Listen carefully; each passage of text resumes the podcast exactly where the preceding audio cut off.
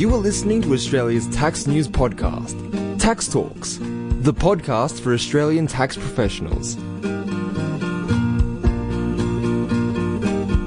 Welcome to episode 53 of Tax Talks. This is Heide Robson. The super changes as of 1st of July 2017 are done and dusted. Sort of. I think a few of us, including myself, still have some patches here and there where we are walking on thin ice. I met with Daniel Mikhail of Partners Wealth Group in Sydney to get a better understanding of these topics that received less limelight in the past. My first question to Daniel is, what changed regarding lump sum commutations? Here's his answer. lump sum commutations no longer count towards the minimum pension. So what people were previously doing is taking lump sum or taking a lump sum commutation, and that could count towards your minimum pension that you're required to take. So under the changes from 1 July 2017, those lump sum commutations no longer count towards your minimum pension payment. And a lump sum commutation is when I move it from pension phase to accumulation phase. No, it's it's it's a lump sum withdrawal. Why did they change it? Why does it matter whether I label it as a pension or as a lump sum? And I tell you why, because until now, most of my clients didn't take a pension, you know, where there was a monthly payment. They took a lump sum at the end of the year yep. when we had worked yep. out what their minimum withdrawal is. And we labeled it as a pension, yep. even though it was just one. Yeah, one payment. One payment. Yeah, yeah. Uh, why does it matter whether we label it as lump sum or as pension. Does it matter because the lump sum commutation then is a debit to the transfer T- balance TBC. cap? Correct. Yeah, okay. that's exactly right. So lump sum commutation does count as a debit towards a transfer balance cap, whereas a pension payment doesn't. So when you take a lump sum payment out of your super fund, assuming you're, you're in pension phase, you can either decide whether that is a pension payment or a lump sum commutation. Okay. All right. Now, if it's a lump sum commutation, then it, it doesn't count towards your minimum pension payment. So obviously to, to get the tax exemption status on your on your pension, you need, you need to be able you need to draw the minimum before you can qualify for the you know tax free status on all your earnings within your pension. Okay, so it means one should basically always just take the minimum as a pension and then the rest as a lump sum commutation so that you get the TBC down again in case you ever want to convert more money into pension phase. Yes, that's right. Yep. The, the other change is that pension pensions can can now only uh, be, be in the form of cash payments. So what you could previously do is, you know, in specie assets out and, and deem those to be pension payments. You can no longer do that. So they have to be in the, all pension payments need to be in the form of cash and cash only. But the lump sum commutation can be in Correct. specie. Can be in specie. Yeah. Or in cash. Or in cash, correct. Why did they change that? Why did they make it a cash requirement? Because it basically means you can't get the assets out of the SMSF anymore. Let's say there's a property in the SMSF, and for some reason it makes more sense now to hold it outside of the SMSF yep. for tax reasons yep. or similar. Now you can no longer get it out. As a pension payment. As a, yeah, as a, as a lump. Oh, no, you can still get yeah, it out yeah, as a lump, as a lump sum sum commutation. You can. Yes, exactly. Yeah, but as a pension payment, because you can't have your cake and eat it too. You can't Yes. get the, tax exemption status on the transfer and also meet all the pension minimum pension requirements. And then move it move it outside super. CGT relief. yep. You basically got that That that exempt. Exactly. yeah. And then, of course, you can't then move it outside of super, taking this nice CGT yeah, exemption that's right. with you. That's right. That's exactly Okay. right. I mean, look, most people, from what I see anyway, take their pensions in the form of cash. It's very rare that I've seen anyway where people would take their pension payments in the form of an asset transfer. the only scenario where I have seen it discussed Hmm. is when somebody wants to take the whole property outside of Correct. the SMSF, Yeah, but then you can do a lump sum commutation That's right. in specie. that's exactly right. Still hasn't been decided whether you can move the TRIS into an ABP or whether you first have to end the TRIS and then start the ABP. The ATO is still claiming that you can't do that. Yeah, so if you've met a condition of release, let's say attained age 65, it should automatically convert from a TRIS into an account based pension. Now, this is all going to be subject to uh, if you if in this case a self-managed super fund, what your deed says. If it's a retail product, I know some of the retail products we use, they automatically move it from a TRIS into an account-based pension. So it really is going to depend on the deed and what the trustee uh, decide is appropriate. Mm. Yeah, I have the impression that the ATO says you can't do that, but class, for example, allows a direct transfer. Yep. Yep. You, you refer to the retail funds doing a direct transfer. Yep. So no, look, it just makes industry, sense. I mean, if, the industry if, kind of ignores that. Correct. Um, yeah, that's exactly right. ATO view and just does it anyway. That's right. That's right. I think it just makes sense if you've genuinely met a condition of release why would you need to shut down a pension, move it back to accumulation? Shut, shut yeah, down the TRIS and then move back to accumulation and then go mm. into an account based. But it, it, just seems ridiculous. So one of the big changes with the TRIS is no longer exempt. No longer exempt, uh, which is which is huge. So I guess where a lot of people have used TRISs is you know where your salary sacrifice part of your income and you draw a pension out of your super fund to supplement your income. It's still an attractive strategy. I've got a, a few clients who are still doing that. Obviously, the total benefits of the of the overall strategy have reduced significantly because there's no longer the tax-free earnings within the pension. So the the benefit is basically just that the tax rate is down to fifteen percent on the contribution. On the contribution, correct. That that's purely the benefit at the moment. Uh, whereas previously it was the the difference in the tax rate between the, the member and the well, yeah, the difference with the tax arbitrage between client's marginal rate and the fifteen percent contributions tax rate, as well as the tax-free earnings on the on the pension. That used to be the benefit. Now it's purely just the, the tax arbitrage between the, the client's marginal rate and the contributions tax of 15%. So it's, it's still, uh, you know, it's not a bad strategy to still continue with. But yeah, I mean, it's, it's, it's a case by case basis now in terms of whether you continue with a, a recycling strategy, if I can call it that.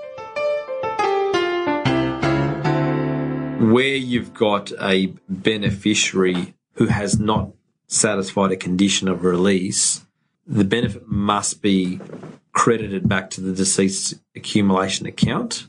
And then from there, the beneficiary can then decide to take it as a lump sum or take it as a death benefit pension. Now, the ATO is currently looking at this. So, where we're in situations where you've got, um, particularly those who've got reversionaries in place, and the beneficiary is not a um, or has not not satisfied a condition of release, they're not able to take that pension or continue to take that pension.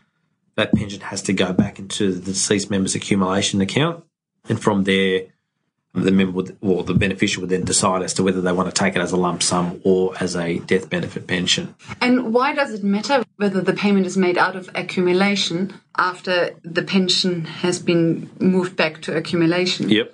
Or whether it's paid straight out of the pension account? Well, it's why effectively starting a new pension. So mm. when, when it goes back to accumulation, let's assume the beneficiary wants to take it as a pension. You're effectively starting a new pension. So that can have implications for Centrelink because of the way uh, previously the way account based pensions were assessed under the old rules. They're more favourably assessed under the old rules. They're obviously less favourable now. So if you're restarting a new pension, I see the new rules. You, will be you'll be assessed under the new Centrelink rules, not under the old Centrelink rules, which are unfavourable, potentially unfavourable, in this case to the beneficiary. When a member dies, yep, his entire account balance is moved back to accumulation. Yep and then the beneficiary can decide what they do, unless it's a reversionary pension, isn't it? If it's a reversionary, if, if it's a reversionary and the beneficiary has met a condition of release, no problem. Okay, but then they haven't, they haven't met at the moment. It has to go back to accumulation, and then the member can start a new pension, new death benefit pension, or cash it out as a lump sum. Now the ATO is looking at this so there, I think with the view of that, you know, if, if beneficiary has not met a condition of release, the beneficiary should be able to continue to receive that reversionary pension. So that's what the ATO are currently reviewing, but we haven't got any uh, decision, yet. decision yet on that. So we now talk about event-based reporting. So from 1 July 2018, trustees of self-managed super funds will now have to report to the ATO in relation to people with member balances over a million dollars. So in cases where members have balances of less than a million dollars, the SMSF can report that information at the same time when you're lodging the annual return. So that's no issue there. But at the moment, it's not part of the uh, annual return. It's No. a separate lodgement. Correct. Yeah. Yeah. So where, where members have over a million dollars in terms of member balances, they must report events affecting the members' transfer balance within 28 days after the end of the quarter in which the event occurs. So events that I guess um, some of the events that actually trigger the reporting, things like starting a retirement pension, commutations. So they're, they're typically the, the two most common. Uh, things that you don't have to report are things like pension payments. They're not reportable events. And I think not even death. No, death of a member is, is certainly not, not a reportable event. Investment gains or losses are not reportable events either. So, the, yeah, the two biggest ones would be starting a retirement pension and um, commutations from your pension. Yes. And investment gains or losses are not reportable because they don't affect the transfer balance. No, no. They only affect the transfer, um, the um, total super balance. Correct. But they don't affect the uh, transfer, transfer balance, balance cap. cap. Yeah. So the transfer balance cap is if a client's got $1.6 million in super and they decide to, to start a pension, they've used up their entire transfer balance cap. So if in 12 months time, you know, we go through a GFC and that $1.6 million super balance is, is now sitting at a million dollars, they can't then put in another $600,000 to bring them back up to the 1.6. They've used their transfer balance cap and that's it. There's, mm-hmm. there's no, there's no putting in any additional funds back into, into the pension phase anyway. Because the TBC is a point in time. Correct. It's not a revolving That- line. that's exactly right. But the, But what, but what it does open, the, so if that balance went from 1.6 to 1 million, that opens up, provided, you know, they've met all the other requirements, that opens up the, the, the, the scope to make non-concessional contributions. So there's transfer balance caps and there's total superannuation balance, and they're two different things. So total super balance determines your eligibility to make non-concessional contributions into super. Your transfer balance cap is how much you can put into the, the pension, Pension phase. So the, the the the total super balance is always assessed at the 30th of June at the end of each financial year. and that fluctuates with investment gains Correct. and losses. That's exactly right. And it also includes the accumulation account. Correct. It's all of your superannuation balances combined, whether it's in self-managed or retail. It's the combination of all your superannuation balances. And it's important for accountants to be aware of any other superannuation balances that the client may have, or at least get them to sign off to get the client to sign off that what they're telling you is accurate because if you're dealing with a client that's on the cusp, let's say at 1.59 and and the client for whatever reason hasn't told you that they've got another superannuation balance else, whether it's a defined benefit or, or otherwise, let's say twenty or thirty thousand dollars, and you recommend for that client to make a hundred thousand dollar non-concessional contribution because you're thinking that their total super balance is under one point six, and they make that contribution, and then realise down the track that there's this other super balance sitting in the sitting somewhere else, which the accountant wasn't aware of, that can have obviously consequences to the client uh, and can potentially come back to come back to the accountant. So um, yeah, it's something that you know you need to be aware of and to make sure that the client is is giving you all information that they know about their their, their superannuation affairs. Yep. So that could be an issue with lost with lost Yeah, super. definitely. Because I think there are billions and billions of dollars sitting in lost super. Yep. Yep. There's that, and people may be under the misconception that the defined benefit funds don't count towards their total super balance when hmm. that's incorrect. Hmm. Or they might think that the total super balance is only about the SMSF and what Correct. they do on the side doesn't Yeah. matter. Yeah, you, ne- you need the full picture. You need the full picture of all their superannuation balances, whether they're in defined benefits, self-managed, or retail. Hmm. You, you need the you need the full picture. So the total superannuation balance has two purposes. One is to see whether one can still make non-concessional contributions or not. Yep. And then the other purpose is to see how events-based reporting takes place. If the total superannuation balance is over 1 million, then the reporting needs to happen 28 days after that quarter where the events took place. If the total superannuation balance is below 1 million, then it's enough to report it at year end. Correct. That's exactly right. Yeah, that's exactly right. I actually misunderstood what the ATO said. I thought if the to- total superannuation balance is below 1 million, Hmm. you don't need to worry about events-based reporting at all. But that's actually incorrect. You still need to do, everybody needs to do events-based reporting. You just Uh, have but to it's done it annually. Yeah, annually. And that really surprises me. I, I had in my mind that Yeah. you only need to do it if your total superannuation balance is over 1 million. Yeah, no, no. It's it, under one million, you need to still do it, but it's annually, so it's less onerous. Over one million, then you're doing it at the end of each quarter. Yeah, that's essentially what the rules are.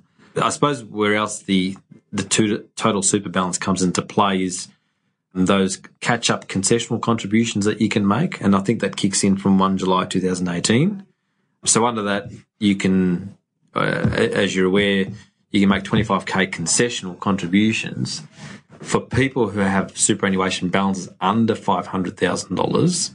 If they haven't utilised the full 25k concessional cap, they can effectively carry that forward into future years for up to a period of five years and make catch up contributions in future financial years. Plus the, the three three year bring forward rule for non concessional. That's in addition to that. Yeah, correct, correct. So where that might be of benefit to clients is, you know, if you if you're under the balance of 500 and you haven't utilised the full 25, and let's say you sell your investment property and there's a large capital gain, you may look to offset part of that capital gain by making a large concessional contribution in that financial year into super. Because all of a sudden, what you're doing there is you're redirecting into you're redirecting part of the capital gain into super, which is taxed at 15%, uh, rather than being taxed at your marginal rate, which is more than likely going to be higher than 15, 15%. So it's it's a way of taking advantage of those catch up contribution catch up contributions due to come into to effect one from one July this year. That's where the total super balance comes into play again because you've got to have your total super balance as at the 30th of June under $500,000 in order to be able to use hmm. those catch up contributions. Yeah. Okay, so there are three purposes for the Yeah, total superannuation balance. Do you see less of your clients going into LRBAs now with the changes? I, I think that the, the main detractor for people using LRBAs is the interest rates now on, on the on the loans and, and, and banks making it harder to, to obtain these loans. I see. So it's not actually so much that the regulations have changed around LRBAs. No, no, not at all. It's Isn't more it? so what APRA have done within the banking space. For instance, now you've got to put down at least 20 to 30% deposit. The interest rates are a lot higher than what we've seen over the last two years. So it just doesn't make economical sense anymore. Uh, it, it- can still, but you've got to, as said, people have got to stump up a lot more to meet the bank's requirements. In addition to what I've just mentioned, now you've got to leave 10% of the property price in cash after settlement. So not only have you got to put down 20 30% deposit, but you've also, after settlement, got to have 10% of the purchase price of your property sitting in cash. And banks want to see that because they want to see you've got the liquidity you know, in, in the event that the property is not rented or whatever. Because now with all the concessional non-concessional contribution caps being compressed, you know, clients are now limited in terms of what their or their ability to, to, to put in additional contributions to keep the LRBA going. Again, in the event that it's not rented or, or, you know, the super fund needs a top up of cash for whatever reason, you're constrained by those caps in terms of what your ability to put money into the system.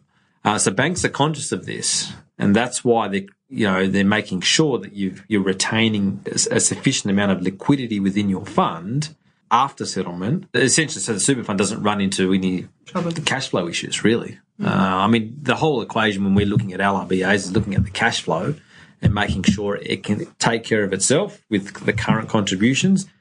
And we also stress test it for at least a 2% increase in rates. Because let's face it, rates are rock bottom at the moment, and we're not going to be in this environment for, I think, much longer. Uh, I think eventually rates will start to go up, and that's going to have even more pressure on people who have LRBAs because, again, The cash needs to come from somewhere. from somewhere, yeah, and if, obviously if it's not coming from the the tenant, and if it's a if it's a investment property, then the members need to make up for it somehow, and whether that's liquidity existing liquidity inside the fund. If that runs out, then ultimately the members are going to have to make some contributions at, at some point in time. to avoid the LRBA, a member buys a property jointly with the SMSF. So half of it is held in an individual name and half Yeah. of it is held by the SMSF. And then the portion in the member's name has a mortgage on it, but the portion that's in the SMSF doesn't have free. doesn't have a debt on it.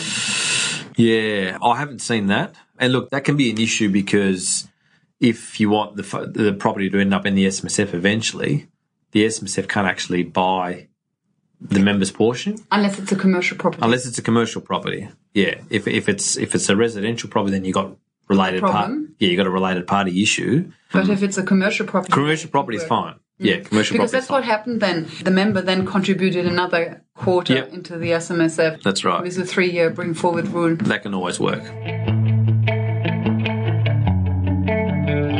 Another risk is if you believe the polls, it's looking like that there might be a change of government next year. If Labor does get into power, then what implications might that have on limited recourse borrowing arrangements? I, I, from what I've read and what, from what I've heard, I don't think they're huge fans of It's unlikely that they would change anything retrospectively. So it No, no, new LRBAs, correct, but yeah. LRBAs that are in place should be all right. I, I, I'd be pretty shocked if they did it retrospectively. Mm. Yeah, yeah. So there's always that risk. A change of government could change rules, which could mean that limited recourse borrowing arrangements may not may not be around uh, in the future. So that that's always an unknown. Also, in relation to related party borrowing arrangements, so that's where a member would on lend money to the super fund. We've seen the ATO bring out those safe harbour rules. So that means where they've got to charge certain inter- interest rate's got to be commercial. So basically, the arrangement between the member and the self-managed super it's got to be on a on a commercial basis. No longer can you just make up a rate or make up the terms. Uh, it's got to be based on something commercial. As an example, we had a client, a recent example, where they wanted to buy a uh, a unit, and the unit was uh, on company title, which is very rare around Sydney, um, but they, they do exist. So that's basically you're not actually what what you're in effect buying is a, is is a share in a company, which entitles you to the unit, and And it's rare because if you ever wanted to live in the unit, you wouldn't qualify for the main residence CGT. potentially not. Yeah, that's exactly right. Yeah. yeah. So when banks look at that, they look at it as if you're borrowing money to buy a share, not to buy an investment property. So they're not looking at what the underlying asset is. So because of that, there's a higher risk and therefore a higher interest rate that's attached to that. So what we did with this client, because they wanted to use, he wanted to use his mother as the as the lender, so to speak, to the super fund. So we had to go out and find a commercial lender that who, who was prepared to do to lend for that purchase, and basically quote us a rate as to what they would prepare to lend the money at, and we use that as the benchmark rate for the arrangement between the the mother and the the self-managed super fund borrowing the money. Banks are very nervous about property that sits within a company Yeah. because. Although, why are they nervous? Because they could have the mortgage. They could still. They've have got the mortgage on the share. Yeah. Ah, okay. Yeah. They only have the mortgage on the share. Which don't have. look, the underlying asset is Yeah. is the property, but if you look at it on paper and you look at and you look at the contract of sale, it's actually buying a share okay. because it's company And title. that, of course, is for the bank a lot um, harder to control Yeah. than the actual That's sale right. of, of the property. Yep, exactly, precisely right. Yep. So that that was an interesting one uh, that you don't come across every day. So it certainly threw uh, added some complexity to the overall arrangement. You know, thinking that was it was going to be straightforward because it's on company title, but no, it added a bit of a complexity to it. You know, there's been, I guess, some talk around there that self-managed super funds are driving up the property market, and um, they're the contributors to, or or part contributors to um, The housing crisis. the housing affordability. affordability issues that we're seeing, particularly in Sydney and Melbourne. So if we look at some of the stats that I guess have been released by the ATO, you know, SMSFs and LRBAs as at 30 June 2016 represented 25.4 billion. Interestingly, there was a 50-50 split between residential and commercial property. Do you think that's representative of investments in general in SMSFs? Well, I mean, look, you do get a lot of clients that, particularly those who are self-employed, need a business premises.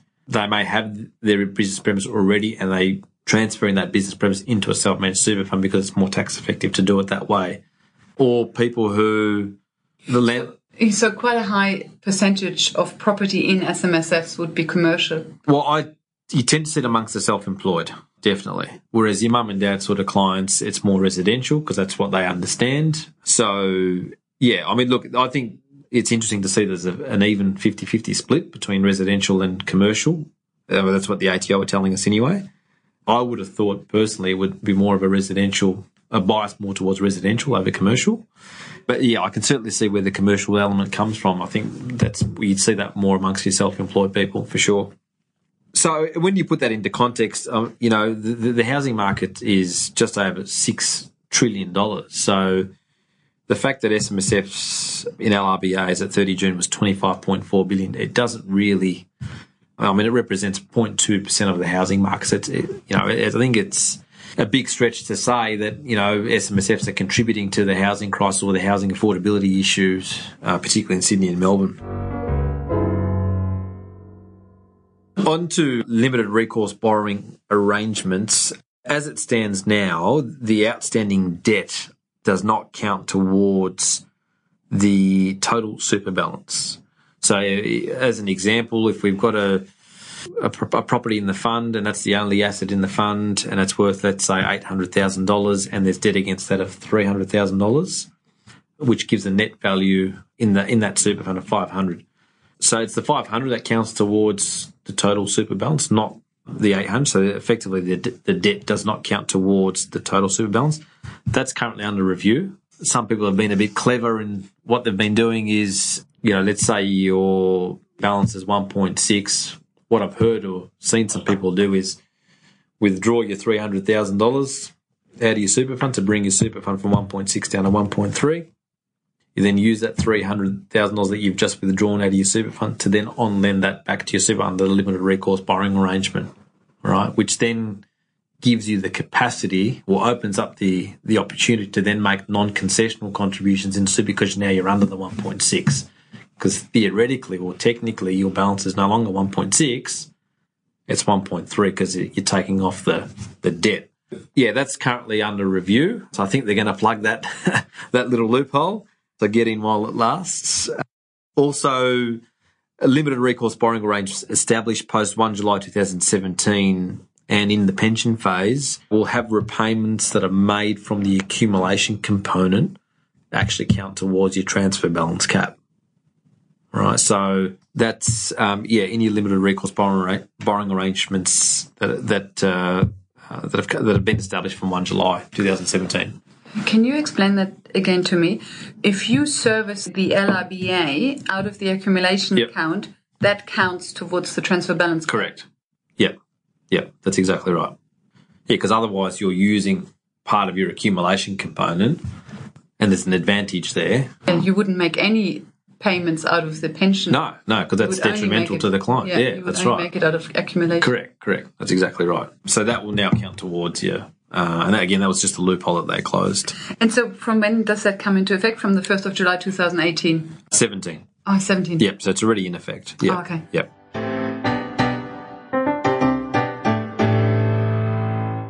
And then Super Saver as well? Super Saver, no, I wouldn't waste your time with that. Okay. No. Because I don't think anybody will do it. No, no, no. It's not not a popular one. Yeah, it's too restrictive. Once it once it goes in, if you change your mind, the balance is locked up in super, and that's for young people because that's what it's targeted. That's who it's targeted towards. I mean, even you know, for me, if that was me, I'd be uncomfortable with that having my all, all that savings locked up in super. If I decide to change my mind and I want to buy a property, yeah. So I think it's too restrictive. the downsizer contributions. So that's whereby uh, over the age of 65 at the time, and the client is looking to downsize home. And I say downsize in inverted commas because you don't necessarily need to downsize your, You your home in value. You can actually upsize as well. So I think the, the key thing is here is if you sell your principal place of residence and you're over the age of 65, uh, and this has got to occur post 1 July 18. So this is coming to effect 1 July 2018. You need to have held the property for at least 10 years to qualify for this. So what it enables you to do is, or enables the client to do, is put in th- up to three hundred thousand dollars of contributions into super. Now these contributions, importantly, do not count towards your non-concessional contribution cap or your concessional cap. They're over and above those caps. Mm-hmm. But do they count towards the TBC? The transfer balance. That's a transfer balance cap is if you're Oh, I see. So if this goes fund. into accumulation. correct. So I can put it into accumulation. Yep. But whether I can put it into pension phase or not will then depend on the TBC. Correct. Transfer balance. That's cap. exactly right. Okay. That's exactly right. So it's it's three hundred thousand dollars per person. So if they're a couple, obviously it gives you scope to do six hundred thousand dollars. Well, I guess one thing that people should be aware of is if you sell your home, let's say you, your home's worth a million dollars and you da- and you genuinely downsize to a house that's worth. Uh, I'll, I'll use an example of four hundred thousand dollars. So you've got four hundred thousand, uh, six hundred thousand dollars that you've just freed up, of which Yeah, 300 plus 300 is 600. yeah, yeah. So each member of the couple can put in 300 each. But you've got to remember the house is exempt for Centrelink assessment for age pension purposes. If all of a sudden you're moving $600,000 from, from an asset that was previously exempt for Centrelink purposes into an environment, i.e., super, which is accessible for Centrelink purposes, You might lose the pension. you might lose the pension or have your pension significantly reduced. So you've got to consider all the other implications that might have by downsizing home. Now, if you're buying a, a house of a for, for for an amount that of an equivalent value, so moving from a house from a million dollars to a million dollars, so you haven't freed up any cash as such, but you might have a spare three hundred thousand dollars sitting in cash, which you're which you want to get into super. You can still do that.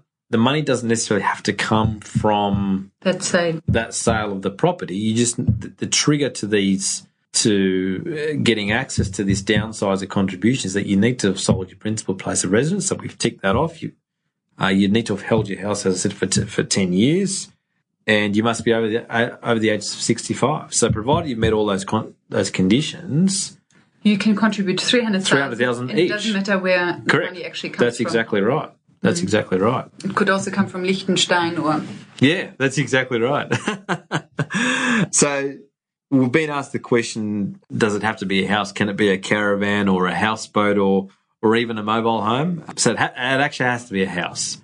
It's basically the house that qualifies for the um, the main residence exemption. So if you qualify for that, you automatically qualify for this. So if it doesn't qualify for the main CGT main residence exemption, then you don't qualify uh, for the downsizer contribution. Important note is you can only do it for one home.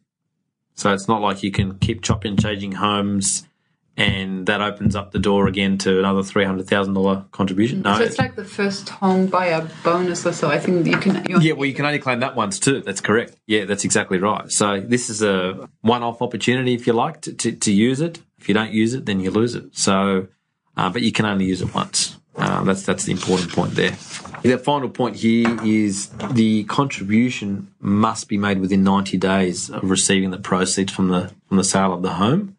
Uh, so it's important that if people are going to take advantage of this, that they get the the the process into super within that 90 day period. Otherwise, I said, it won't qualify under this scheme. Yeah, so essentially, these are the sort of the key superannuation changes. Transfer balance cap is is one. Your total super balance is, is probably one of the most important ones now, particularly if you're looking at contribution strategies for clients.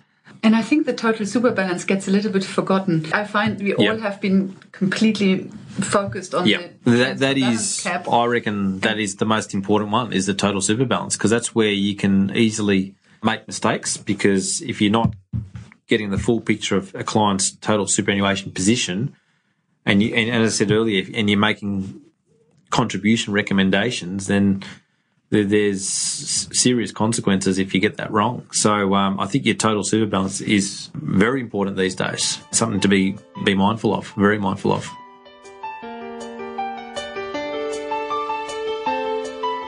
Welcome back. I hope you found this helpful. We probably should look more into Centrelink rules soon, since they keep being mentioned when talking about super. In the next episode, episode 54, Kevin Bungard, the CEO of Class, will talk about the story of Class, how it started, where it currently is, and where it is going. Until then, thank you for listening. Bye for now and see you in the next episode.